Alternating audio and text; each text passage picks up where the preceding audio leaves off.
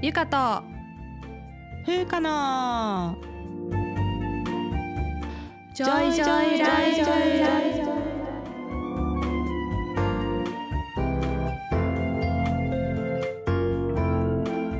この番組ではゆかとふうか2人の女医が日々の暮らしや仕事にまつわる小話などざっくばらんな日常トークをお届けします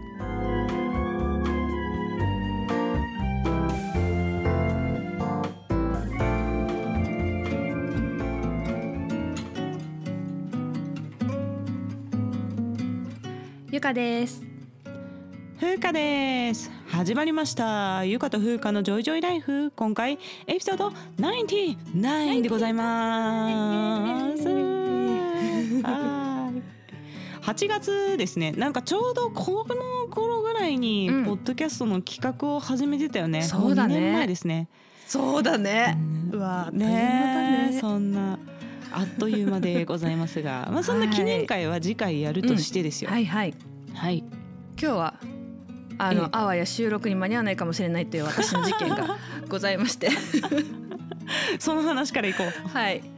今日はあのですね US エアフォース、あのうん。アメリカ空軍のですね、うんうん。基地のなんか公開オープンベースオープンみたいなのがあってうんうんうん。でそれと一緒にあの航空ショーをやってたんですよ。うん。すごいね。祭りってこと？祭りですね。フェスティバルですね。あなるほどね。航空自衛隊？あ自衛隊じゃないか。アメリカだから。空軍アメリカの？空軍。うんうん。そうアメリカののショーってこと？そうそうそう。あすごいね。に行ってきたんですよ、うん。うんうんあすごかった。語彙力なさすぎだけど。であのいろんなね飛行機がまず、まあ、展示されてるんですよ、うんうんうんちっちゃいのから大きいのまであってでね、あのオスプレイってあるじゃないですか、うんまあ、あのねちょっと政治的なことはあれですけどあの、うんうん。えっと2個プロペラがあってでプロペラが可変式なんですよ。うんうんであれがねなんか割とメインで使われてるのかそのディスプレイもめっちゃあって、うん。あとは本当にあの戦闘機もあったし物資を運ぶみたいな飛行機もあったし、あとね、うん。なんか多分ハワイアンエアラインズが協賛してるのかわかんないんだけど、うんうんハワイアンエアラインズの飛行機が普通にボーイングなんたらみたいなやつが、あそうなんだ旅客機ってことでしょそれは。そうそう旅客機もあってね。それを見ておおすごいとか言って。で結構中にもも入れたりとかしてねすごい面白かったんですけど、うんでうんうん航空ショーは、うん。えーとね、アクロバティック飛行っていうんですか？あーなんか日本でもやってたよね。そうそうそうそう。空に絵描くみたいなやつでしょ？そうそうそう。雲で、ん。そうそう。日本でもねあの航空自衛隊のブルーインパルスっていうのがあるんですけど、うんうんうんまあ、あれに似た感じで、アメリカ空軍は US、うん。あ待って。えっとねブルーエンジェルスっていう名前でかわいいね。可愛いよね。全然うん。エンジェルじゃなかったけどね。なんていうのそのいかつい感じだった。けどね。今日のお兄さんとかおじさんが乗ってるわけでしょ。そうそうそうそう。そうそう。であの、あれあのさえっ、と航空自衛隊のエアショーとか、航空ショーとか見たことある？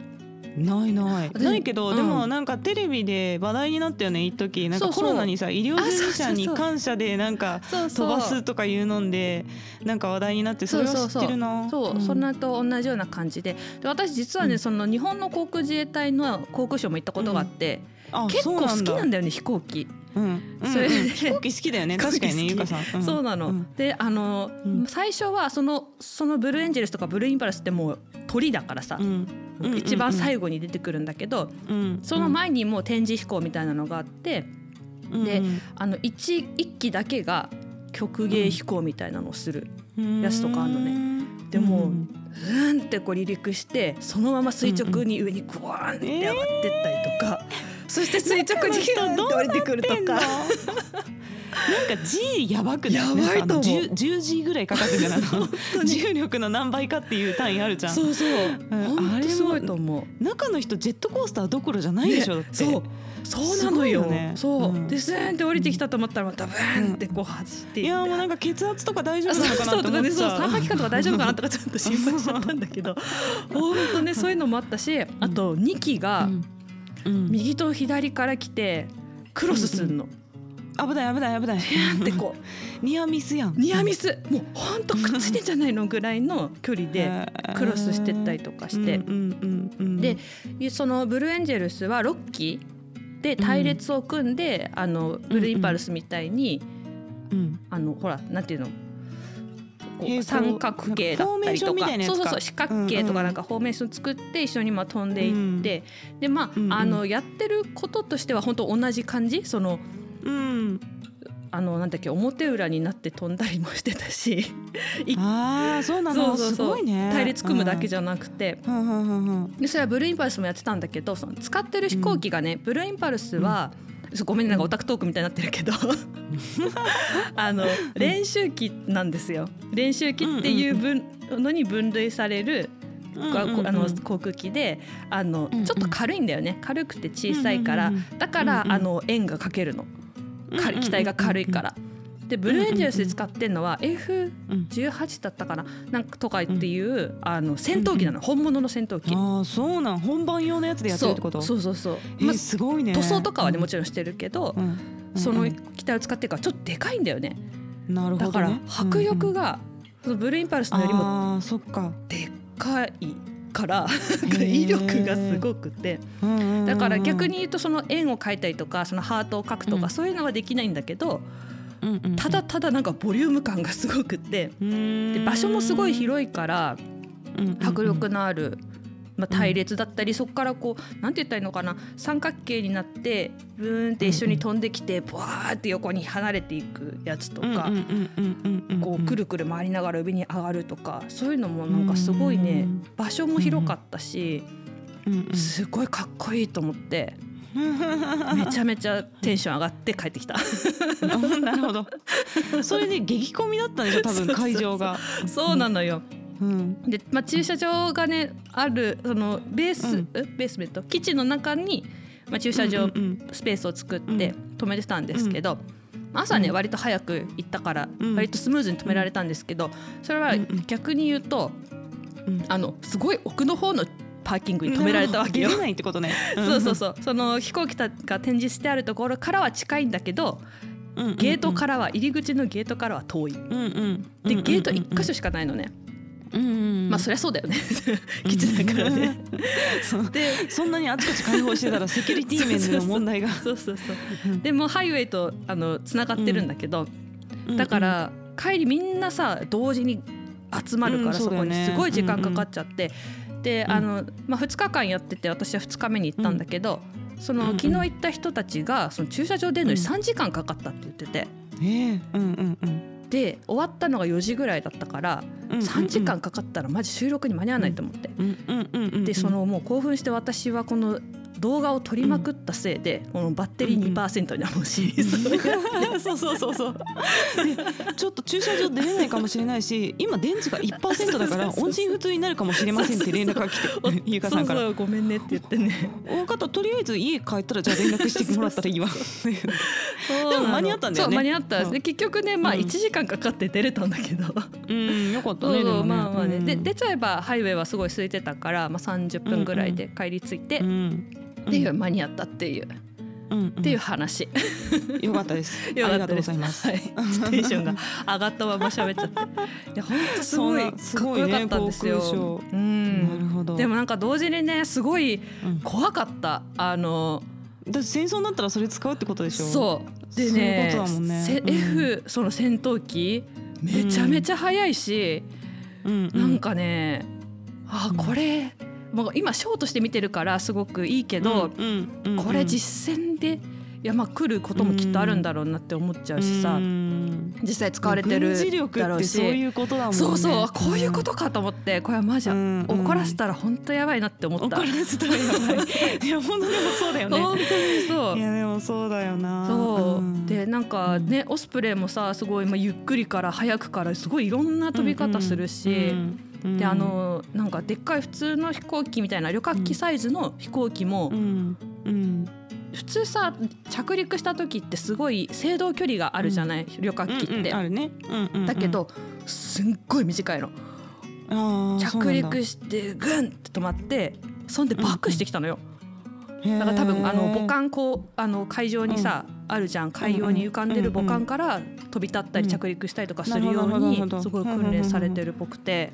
船の上の滑走路ってことそうそうそう。短いからね。距離で行けるってことだよねだから本当すごいなと思ってね。なんか怖いし、まあ、そけどであれだよね。持ってるだけで使わないでいられる世界がいいよね。そう思った、ん。本当に。で本当も、にね。うん。なんかちょっとねすごいなと思った、そういう抑止力として使ってほしいなって思った、実際に使わないでた。ね。まあいろいろ考えた一日でした、うん。いやーありがとうございます、はいそんな航空ショーに行ってきたゆかさんの導入トークでございましたが、はい。では今日のテーマに行きましょうか。はい。はい今日のテーマは？今日のテーマは、えー、ジョインお二人自由研究何やった？です。です。8月ですもんね。はい。日本は今夏休み真っ只中というかでももう終わりになるのかこのリリースの時には、そうかもねだから多分宿題に火がついてる頃じゃないかな。確かに。てかあれだよね。北海道とかもはや終わりよねこの時期ね。そうだね。うん。寒い地方は早く夏休み終わります、そうそういや夏休みといえばはい。自由研究ということで、はい。はい。私たちの子供時代の自由研究何をやってたのかっていう話なんかを今回はお届けしたいと思います。これはね今日は風花さんの話がすごいから聞いてほしいんですよ。い、やそんなことはない。まあまあいいけどいいけど、まずでもじゃあゆかさんの自由研究の思い出からいきますか。私の自由研究の思い出はうん、ちょっとねはっきり覚えてないんだけど、あの、うん。ベネッセのチャレンジか、あとなんかうん。子供の科学とかいう雑誌がなんかあったような気がするんだけど、ねね。そうそれでうん。ミニ顕微鏡がなんかついてきたことが付録であって、でそれでねミジンコを見るのが好きだったんですよ。小学生ながらに。そうなるほどね。でうん。川の水を汲んできて近くに川あったから、それ見たりとか、あと葉っぱの葉脈とか見たりとか、うなんかそれを見て何かしらの形でまとめたような気がしている。なるほどね。いや私も簡易顕微鏡は持ってたんですよ、子供の頃。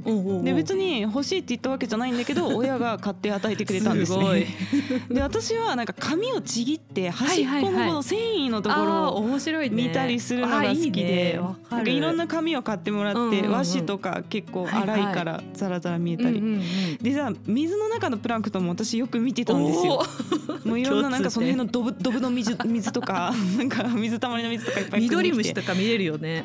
そう緑虫とかも見えた、でこれは多分学校の授業でもあったと思うんですけどね。なんか水で見るっていうのは、んうんうん、ゆかさん推しプランクトンはミジンコですか？ミジンコだねミジンコ好きだったすごい。え。そうなんだ。動物性プランクトンが推しの人と植物性プランクトンが推しの人がいると思うんだけど、そう私はね、うんボルボックスっていうプランクトンがめっちゃ好きだったんですよ。丸くて透き通ったマリモみたいな形をしてて、その内側うんにさらにこう緑色のちっちゃいマリモちゃんが入ってるみたいな構造で 非常に神秘的な構造をしてまして。確かにボールボックスはもう芸術だと思ってるんですよ。確かにね。でもミジンコも芸術だよ。あミジンコもそうだよね確かにね。透き通って見えるしね。そうそうそう、ん。キュッと詰まってすごいなと思う、うん、だからちょっとボルボックス柄のワンピースとか作ってほしいんですよね。ボルボックスを全面に愛してるねプリント。そう。すごい涼しげだし色が。あそうだね。だからそう夏に良さそうだなと思ってて。うんうんうんそんな話はいいんでゆうかさんの話に戻りましょう。あとはなんかあの水質調査キットみたいなのもああって、それも手当たり次第いろんな水を検査してまとめた気もするし。これは何 pH とかそういうの測るの？とかだった気がするな。酸性度とかなんかかそうそうそう酸性感じ度とかね。だった気がする。なるほど、うん。うん。あとはねうち毎年うん。家族でね、まあ、夏休みうん。に日本縦断の半分ぐらいの距離をね車で移動するっていうイベントがあっすて。ごいね。車で？そうそう、んまあ、親が交互に運転して行ったんだけど、うんうんでその時にね家族総出でその時通る全部のトンネルの名前と距離をメモって、まあ、地図帳と照らし合わせながらなんかまとめたりとか。あいろんなサービスエリアアによるからさ食べ物とかちょっとずつ変化していくじゃん、こう移動していくと、名物とか、なんかそういうのをまとめたなんか旅行記プラスアルファみたいなのやったこともあって、そうそう走行距離が何キロとか忘れちゃったけど、なんか何千キロってやっぱあって、そこ面白くて、でその時にお父さんがあのメーターリセット、リセットするねって言ってたのでそれで自転、自動車にはそういう機能があるんだっていうこと。をあどんだけ走ったかを記録するっていうことね。そうそうっていうのがあるんだっていうのを知ったりとかなかなか面白かったんだなけど。るほど。まあねでも今さもうググればもう全部わかるじゃん、そんなこと。わかるよね確かにね。だって携帯でさすごい詳細な地図まで見れるじゃん。そうそうそうそうなの、うでもね当時はなかったからもう人力で全部メモってどんな名物があるかとかも全部そうだったよね。自分で調べてまとめるっていうのをうん、やってたわ。時間があったね。暇だったんだね。え暇だ確かにでももうさもはやインターネットのない時代に自分がどう生きていたかを思い出せないんだけど。わかる。でも昔とか、うん。そのドライブ行った時、親がこんな分厚い地図帳を持っていて、でなんかかマクロからなんかミクロまでこうページが違うじゃん、このなんか市街地のここをさらに拡大したのが何ページ載ってますみたいなのをなんか行ったり来たり行ったり来たりして迷った時とかさ。今どこ今どこみたいになってた。のをすごい思い出したこのゆかさんの話をあそうだよ見ねて。うんうん。うん。あれで地図帳の見方あの道路地図うんの見方もなんか知った、あの枠がそのページを表してるんだよみたいな、ね拡大地図をみたいな、うんうんうんうんね。そそんな時代もあったな。ありましたね。はい。えーじゃあ風花さんのすごい話を。私はねあの自由研究で優勝したことがあるんですよ。これ優勝っていうの？表彰？表彰。なんだろう？なんか、うん。そう学校であの優勝したことがあって。でもね、うんうん。うんこれは私がすごいんじゃなくて、うんうん。99%は親と環境の力なんですよ。まあ実験をしたんですけど、うんうんうん。まあ私は言われた通りに実験をして字を書いただけなんですよね、正直ね。いやいやいや。うちはねあの両親とも理系で、うんうん。父親は医学じゃないけど論文書いたりとか研究してたことのある人だから、おー。もうね自由研究で張り切るのよ。もう両親なるが。ほどね。もう俺たちがやってやってやるみたいな。なるほど。テーマから何からもう1年前から考えてるみたいなぐらいこう 張り切るんですよね。うんうん。で、まあ、確か5年生ぐらいの時に、うん。手洗いのね研究をしたことがあってですねで寒天培地に指をくっつけて菌を培養するっていう実験をしたんですよ。うんうんうん。もうこ私の実家ね会社なんですよね。で研究室があって、うん。その会社の研究室っていうのは、まあ、あの親族なんで自由に利用できたんですよ。うんなるほど。でだから家で寒天培地が作れてしかも高温培養機って言ってあの高温っていうのは、あの常に一定の温度にしとくっていう意味なんですけど、もうその培養機があるっていう時点で もうすでにさ小学生の自由研究のレベルじゃないじゃん。確かに一般家庭にはないよね そうないない。だからすでにアドバンテージが激しい状態なんですけど、まあ、そういう実験をしたんですね。で手を洗う前と水だけで手洗いした後、うん。それから石鹸をつけてしっかり手を洗った後っていう感じで条件を変えて、うん。こう何種類かこう指についてる菌を培養した後に、それぞれこう写真を撮ってポスターにまとめたんですけど、うんうん手洗う前のやつとかね、うん。もうモコモコに菌が生えるのね。もう 見た目にうわーってなるぐらい菌が増えるの。でも水だけで洗ったらまあそれが大体半分ぐらいには減る、うんうんうん。でもまだ汚いみたいな。うんうんうん。でしっかり石鹸で洗ったら、うん。本当にポツポツポツぐらいしか菌がいなくて、うんうんうんやっぱりこう推奨されてる石鹸でのしっかりした手洗いっていうのが効果的っていうのがね、うんうんうん。もう一目瞭然でわかるっていうようなまあうん。結果になったわけなんですよ。うんうんだから子供ながらにやっぱ手洗いしないでおやつ食べたらこれ病気になるわって思ったもん、自分でやっね。すごい。そう。でさ見た目に汚れてるほど、うんうん。こう手がねドロドロに汚かったらさ、うんうん。まあ手洗ったら綺麗になるってわかるけどそうだね。うんその何も特に見た目には汚れてない状態うんうんうんでうん。手洗っても手洗いの効果って見た目には実感しにくいところがあるじゃないですか。そうだね。まあ菌っていうのは目に見えないから、ね。うんうん。だから人間のて汚れてなくてもうん。培養してみるとこんなに菌がついてるんですよっていうようなメッセージでその結果をまとめたんですよ。素晴らしいでもそしたらさもうモコモコ生えてるから超気持ち悪いじゃん菌がさ。でそのインパクトがまあでかくてうん。うんみんなうわーってなってそれで人気があったっていうのと。あとやっぱ手洗いの効果をね視覚的に示したっていう点が非常に教育的だっていうことで、うん。まあ、優勝して、でさらに小学校からこの原本を寄贈してくださいっていうふうに言われてへで保健室にずっと飾ってあった、えー。私の自ー由研究のすごい結果ね。だってでもどうぞどうぞって言言ってあげました。だってもそう。ぜ小学生の時代にも今さ今でもやってるじゃんこれ。なんか病院とかでさ、うんたまに手洗いのあそうそうポス前後ですターになってたりとかするよね。そうそうそうそう。うん。それをこの時代に小学生でやったっていうのはやっぱ。小学生でやったっていうのはすねごいよ。まあ、すごいけど父親が全部考えたんだけど これ。だから小学生やったのは私の手だけみたいなぐらいなんですけどね。で番外編で衛生学的手洗いっていうのがありますよね、うんうんその種子のアルコール消毒のことなんですけど、はいはいもうこれもやったんだけおどー。アルコールはただかけるだけでは石鹸での手洗いほどの効果っていうのはなかったんですよ。そんなに菌死んでないのね。へだけどしっかりすり込んであれ衛生学的手洗いっていうのもさ指先ちゃんとつけてこうしっかりすり込みましょうっていうふうにね。ね。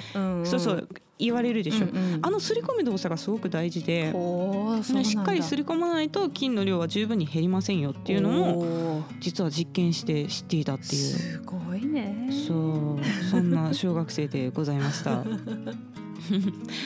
でもね実験の手順って別に大学院でも小学生でも基本やることは変わらないの。うんうんね。これはまあ親が全部教えてくれたんだけど、うんうんうん。まあ、小学生でも自由研究を通してやっぱ実験のやり方っていうのはね理解できたんですよね。うん例えば実験では条件は一つだけ変えて比較するとか、まあ、そういう基本があるじゃないですか。だからその他の条件を揃えるためにはうんうんうん。事前実験プレリミナリーな実験っていうのが必要っていうのもこの手洗いの研究で教わって手洗いの後さびしょびしょのまんま寒天培地触れないわけよ。ーうんうんそうね。なんかちょっと乾かさなきゃいけないんだけうど、んうん。その乾かす時にドライヤーで指の水をどれぐらいで乾くかっていうのを前日に条件検討するっていうのもやらされてこれも親がやれって言ったんだけどすそう。でどの距離で何分っていう条件は変えてはいけないみたいな。うんうんその毎回その風を当てたらそれで空気中の菌がつくんだかうんうんらそのうん。そうね条件は一緒にしなきゃいけないっていうのを親に言われてでそれもちゃんと事前に条件検討してからやるみたいな感じでうんうんうん。意外とちゃんとね教育的にやってくれてたんですよ。ね。すごいね。それが大人になっても研究そうそう覚えてるよね。ね。だから、うんうん。うん結局大学院に行ったってそうんうん。の技術が高度化するだけで考え方は一緒だから、まあだから意外と自由研究も勉強になるっていう話ですよ。本当だね、うん。まあ、自分でさなんかそのまあ、自分で探してないのかもしれないけどさ、なんかそのやって、まあ、疑問探して実験をしてうん。まとめるっていうのがすごい大事だよね。まあ大事大事。うん。そう、うん、やっぱその過程をちゃんと理解するっていうのは勉強になったかな、うんあんまり考えてはいなかったけどね、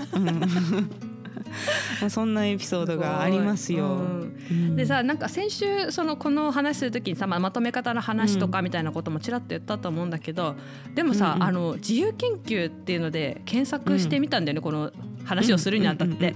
そしたらものすごい数のサイトがヒットして。そう本当にそのまとめ方とかもちゃんと書いてあって、こう。書いてあるよね。ねすごいと思って。でネタもうん。豊富に、もう理系の自由研究から、まあね、文系の自由研究までいろんなのもあって、すごいなと思ってネタに困らなくて羨ましいとちょっと思ってしまった。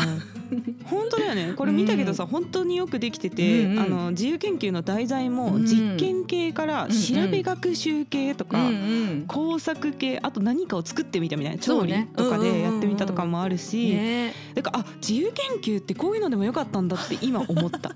私はなんかずっと実験系しかやったことがなくてうんうんうんうんてか親がそのアイディアしかないからなんだけど。なるほどね。なんか別にさなんか自分でさ近くの遺跡とかに行ってうんうんさ、うん。その調べ学習とかでもいいわけじゃん、うんそうだね。この遺跡の歴史についてまとめましたとかでもうんうんうん。研究だから、そうだよね。あそっか文系もありなんだなと思って、うんうんうん。これが意外でしたね私的にはね。そうだねうんうんでしかもさ年代別におすすめがされてるんですよ。うんね小学校12年に適したテーマとか、中学生中学生もあるんだね自由研究って。そうだね。中学生に適したテーマとかさ、うんうんううんんなんかそんな感じでおすすめされてて本当すごいなと思って。本当だね。うん見てましたそれでね、うんこのホームページにうん親向けのページっていうのもあるんですよ。おー。親がうんその自分の子供がね自由研究のやる気が全然ない時にどういう声かけをしたらいいかとかいうアドバイスのページまであったんですね。すね。そうでもそこを開いたらね、うんうんその1ページ目の文章がうんうん。「関与しすぎは NG です」「親は脇役に徹して自由研究は子供の宿題ですよ」って書いてあったんでうちの親はもう典型的な NG 症例ですねこれね もうめちゃくちゃ関与してましたからね。そう。まあでも私は面白かったんで別にいい思い出にはなってるんですけど、ねうんうん。結果的にねちゃんと身についてるわけだしね。身にはついてますけどね、まあなんかそんなアドバイスがあったりとかもするわけ。うんすごいねすごい時代ですよ。そうでも私たちが子供の頃って、うん学校で研究のやり方なんか何も習わなかったことない。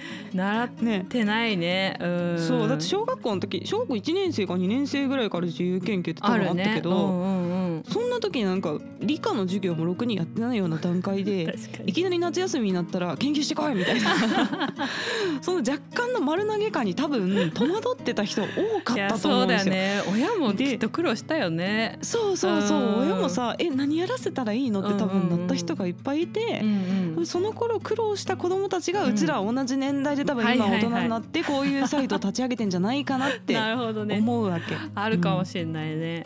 うんというわけで今日ははい。自由研究のテーマでお届けしてまいりましたが、はい最後ちょっと今日は一問質問に答えて終わりたいと思います、はい。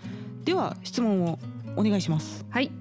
えー医学生です。医者になってからの女性医師の出会いの場や結婚のタイミングで多いところなどお聞きしたいです。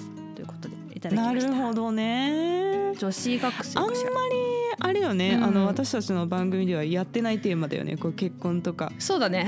タイミングっていうのは あんだまねり話してきてないけど、うんうんうん。どうですか？どうなんだろうね。ちょっと最近の若者たちがちょっとどうなってるかわかんないんだけどうん。私たちの世代だと、まあ、卒業する時と研修医終了の時にピークが来て、うん。あとなんかバラバラしてる感じかな。そうだね。なんかもう一周して離婚する人もいる感じだよ。ちらほら。うん。でも再婚した人もいた。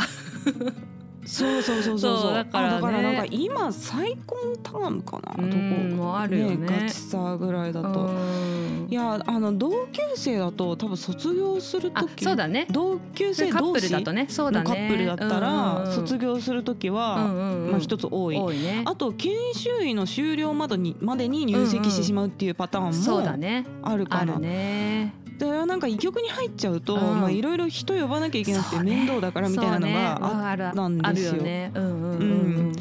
なんか結婚式のさスピーチとかを教授にお願いするのにうん何十万包むっていう文化がある医局もいまだにあるらしくてこれ賄賂ですよ、こんなんダメだと思うけどね 本当だね。でも、うんうん。まあでもこの研修医の時とか学生その卒業する時に結婚するっていうパターンの人たちは、うんもう学生時代から交際してて、うんうんうん。もう結婚を前提に考えてるみたいな人たちか、もしくは衝動的な人たちのどちらかだと思う衝動的な今結婚してしまえみたいな、うんまあ、たまにそういう人もいるじゃんいるね。うんうんそういう人たちのどちらかっていう感じですね。んそうだねでも、うんうんそう私はさ女医サイドのゲストとして結婚式に行ったことってほぼないの。えもあそう一回しかないかも。そうか。そう。だから、うんうん私タイミングとかね考えたこともなくて正直。なんかさゆかさん以外の同級生が結婚してるのか離婚してるかも私全然知らないんですよ。いやー人の結婚に全然興味がなくて。うんうんそううん。まあでも興味があるわけじゃないんだけど、なんかねあ伝え聞く感じで。なるほどね。うんうんうんあとまあ研修医の時の同期とかね。うんがどうなってるかとはさか。なんか同級生大学の同級生は割とちょっとバラバラしちゃったじゃない？なんかうんうんだから、まあああちこちにさ散らばってるからちょっと離れちゃったらわかんないけど、うんうん。まあ研修医同期はね近くにいたりするから、あと LINE で報告される。なほどね、あそうなんだ。結婚結しました結婚式来れる人いますか、とか。そうなんだ。子供生まれましたとかなんかすごいいっぱい報告が来る。へえすごい。だからからね。ゆか。さんがそれよく知ってるからあれだろうなまあ私だからあんまり友達がいないんで全然 その辺の事情に疎いんですよ。であと出会いの場だよね。あそうだね。医師の出会いの場ね。出会いの場はうん。多いのは結構職場とかあと紹介？そうだあね。でもこれ男性医師の方しか知らないけど N2 ぐらいしか知らないわそうか。あとねワインバーで出会ったっていう人もいる 周りには。あ女女性医師が？他。女性医師が、えー、多職種の方と。多職種の方と。なんかワインバーとか結構なんか医療職医師とか歯科医師とかが多かったり MR さんとかが多かったりとかへなーんかそういうお酒の場で出会うっていうのも聞いたことあるな。るほどうん、もう卒業しちゃうとさ本当もう忙しくって全然病院以外に出会いはないくなる。よね。ちょっとまあそれでは良くないと思うんだけど、もっとあの外に出てった方が絶対にいいと思うんだけど。全然本当病院と家にしかほぼいなかったぐらいの感じになっちゃうからさ、そうするとなかなかにその病院の中で出会うか、病院の中はねいろいろと大変なのよ。出会ったりとかするとさ、だからね。仕事に影響したりするじゃんそうそうそうそう、だからまあなんよしあしだよね。よしあし。だからその病院の秘書さんの紹介とかでなんかあの結婚したとかそういう人は知ってるけどね、紹介がやっぱいいんじゃない？そうだね。そうだろうね。私も紹介待ってます。まあでもあの結婚って人と競ってするものじゃないから、あんまり周りのタイミングとか気にしなくていいと思うんですよね。それよね。そう本当にね。しかもさ別に必須でもないっていうか、もはやわざわざするもんだと思う結婚って別に自力で生きていけるじゃん。ね、特に女性にはね。本当にね。そうそうそうそうそうだよね。ただでも日本社会では結婚してる方が女性は圧倒的に生きやすくなるっていうのもまた事実としてあるんですよ。でもちろんそのために結婚するわけじゃないしそれがね結婚で解決されるっていうのはそもそもおかしな話だからこれダメなことなんだけど、でも私はやっぱ結婚した後ねセクハラめちゃくちゃ減ったし、そうなんだ。そうあとね夫と歩いてると日本の治安すごくいいんですよ。そう変な人とか全然寄ってこない男性が横にいるだ。けで。そうなんだね。で時々さあの一人で夜友達と飲みに行くとかで、その待ち合わせ場所まで歩いていくと、やっぱり意味わからん男性に声かけられたりするの。お兄さん何するんですか？飲みに行きませんか？みたいな。でああそそうだ独身の時こういう人多かったなって思い出してするのねその時に。で別に同じ場所で同じ服を着て同じように行動してるんですよ、私が悪いわけじゃないの。でだけど横に男性がいるかいないかだけでこうすごい街の危険度が変わる。みたいなのはすごいあるから。そうだね。そう。なんかまあだから結婚したいっていう気持ちもその分からんではないというか、ねまあね、結婚した方がいい,、いい有利なところっていうのも確かにあるっちゃう。うんそうだね。だけどまああのゆっくり考えた方がいいですよ。まあね。でさそしてまた離婚するのも別に悪いことじゃないと思うんだよね。全然ないよ。なんかすごいさ、日本だと離婚したらもう悪みたいなさすごいちょっとさ、その話には立ちしづらいですみたいな感じあるけど、まあ本当ね。もう何、うん、なんだろう？まあ合わないから離れますってだけじゃんね。うんうん、だけだよ。ね。でまあで子供のこととかいろいろあるかもしれないけどさ。でもまた次の人を見つけてっていうふうにまあ、アメリカ人はそういう人がなんか多いみたいでアメリカの社会に人はもうなんかね2回目3回目みたいな人もすごいいっぱいいるしなんか気にしない人が結婚してようがどうだろうが気にしないっていうのはあってまあ夜とかは基本的に男だろうが女だろうが危ないっていう。そうだよね。出歩かないもんね。そうそう出歩かないっていうね。そうなの。だからなんかね結婚しなくちゃみたいな結婚のこと考えなきゃっていうのもなんかすごい日本社会の呪いっていうかさなんかなんていうの、まあね、なんかなんなんで女ばっかりみたいなまあ男の人もそうなのかもしれないけどなんかね、考え考えちゃうよね。なんか男の人でその学生のうちからいつ結婚したらいいんだろうみたいな結婚のタイミングあるのかなみたいに思ってる人少ない気がするんだよね。あなるほど、ね、女性がい,、いし、まあ、女性の学生さんとかの方が、うん、なんか結婚できんのかなみたいに思ってる人は多い気がする。うんそうだね。うんまあ本当にまあ結婚をゴールにするんだったら早いうちから動いた方がいいと思う。でもゴールじゃないからね 結婚は、ね、スタートだよ。そうだよね。言うたら。うんうん。そうそう。全然スタートよ。そっから二人で生きていく人生っていうのが始まるから。そうそう、う。ん、だからまあ誰でも、うんうん、そうこの間だからゆかさんと、うんうん、あのあれで SNS で話をしてたけど、うんうん、やっぱねあの話ができる人を選んだ方がいいっていう。そう なのよ。ね。結婚相手の理想はね。そうそうそう、理想の結婚相手ね、そうなの、うんうん、話が通じる、うん、話ができるっていうのは本当大事なことだって私は思ってて。もう私本当に若い時からずっとね言ってたのそうやってこの好きなタイプどんな人とかどんな人がいいのとかやっぱ言ってくれる時に「え話ができる人がいいです」って言ったら「いや話はできるでしょ誰でも」って言われるのね。違うそういうことじゃないってね日本語が通じるってわけじゃないんですよみたいな。もう大体なんていうかそう知的な部分と踏み込む相手の領域との節度の部分とか釣り合ってる人がいいそういう人とこう暮らしたいっていうことでしょ？そうでもまさにすごいりそれは大事で、やっぱりあのいいことばかりがあるわけじゃないからそうだよ、ね、暮らしてたらさ、でこの間の不妊治療の話もそうだけど、なんか話がやっぱピンチになった時に同じテンションで話し合えるっていうのがやっぱ一番大事だと思うよね。ね。うん、そんなかわけでまあこんなになっている、今っていう。これからですよ。これからね。大丈夫ですよ。うん、同じような人同じ考えの男性は絶対にいると思います。そうだね。そうだね。そう思います。いやそんな感じでね。はい、うん、あの答えになったでしょ答えになったこれは。まあだからあんまり周りは別に気にせずに。そうだね。うん、そうそうそう自分を大事に、うんうん話の合う人と結婚するのがいいっていう。そうだね。まああと出会いの場は少ないからあの出会いの場少ないね。外に。あのあの頑張り仕事を頑張りすぎないで 外に外に出て出会いを求めた方がいいと思うよっていう。そうだね。私を反面教師にしていただいて。はい、い、やありがとうございました、はい、そんなわけで今回エピソード99お送りしてまいりましたが、はい、次回はエピソード100ですよ。はい。すごいねということで、はい、100回記念ありがとうの会ということでお届けします。はい、で、えーと、インスタグラムとかツイッターで、うん、あのメッセージを募集したんだよね。ですでにあの何件か送っていただいております。ありがとうございます。でまたあのこのマシュマロでも同じように募集してますので、うんはい、もし好きな回とかあれば教えていただけると嬉しいです。はい、紹介します。はいそんなわけでまた感想や質問などありましたら、はい、ゆか風fuca.gmail.com までお願いします。yuka.fuca.gmail.com です。はい、各種リンクが概要欄にあるリンクツリーにまとまっています。匿名で質問など送りたい方はリンクツリーの中のマシュマロを投げるのリンクからぜひお願いいたします。はい。では今日も聞いていただいてありがとうございました。ありがとうございました、ま、さようなら。バイバイ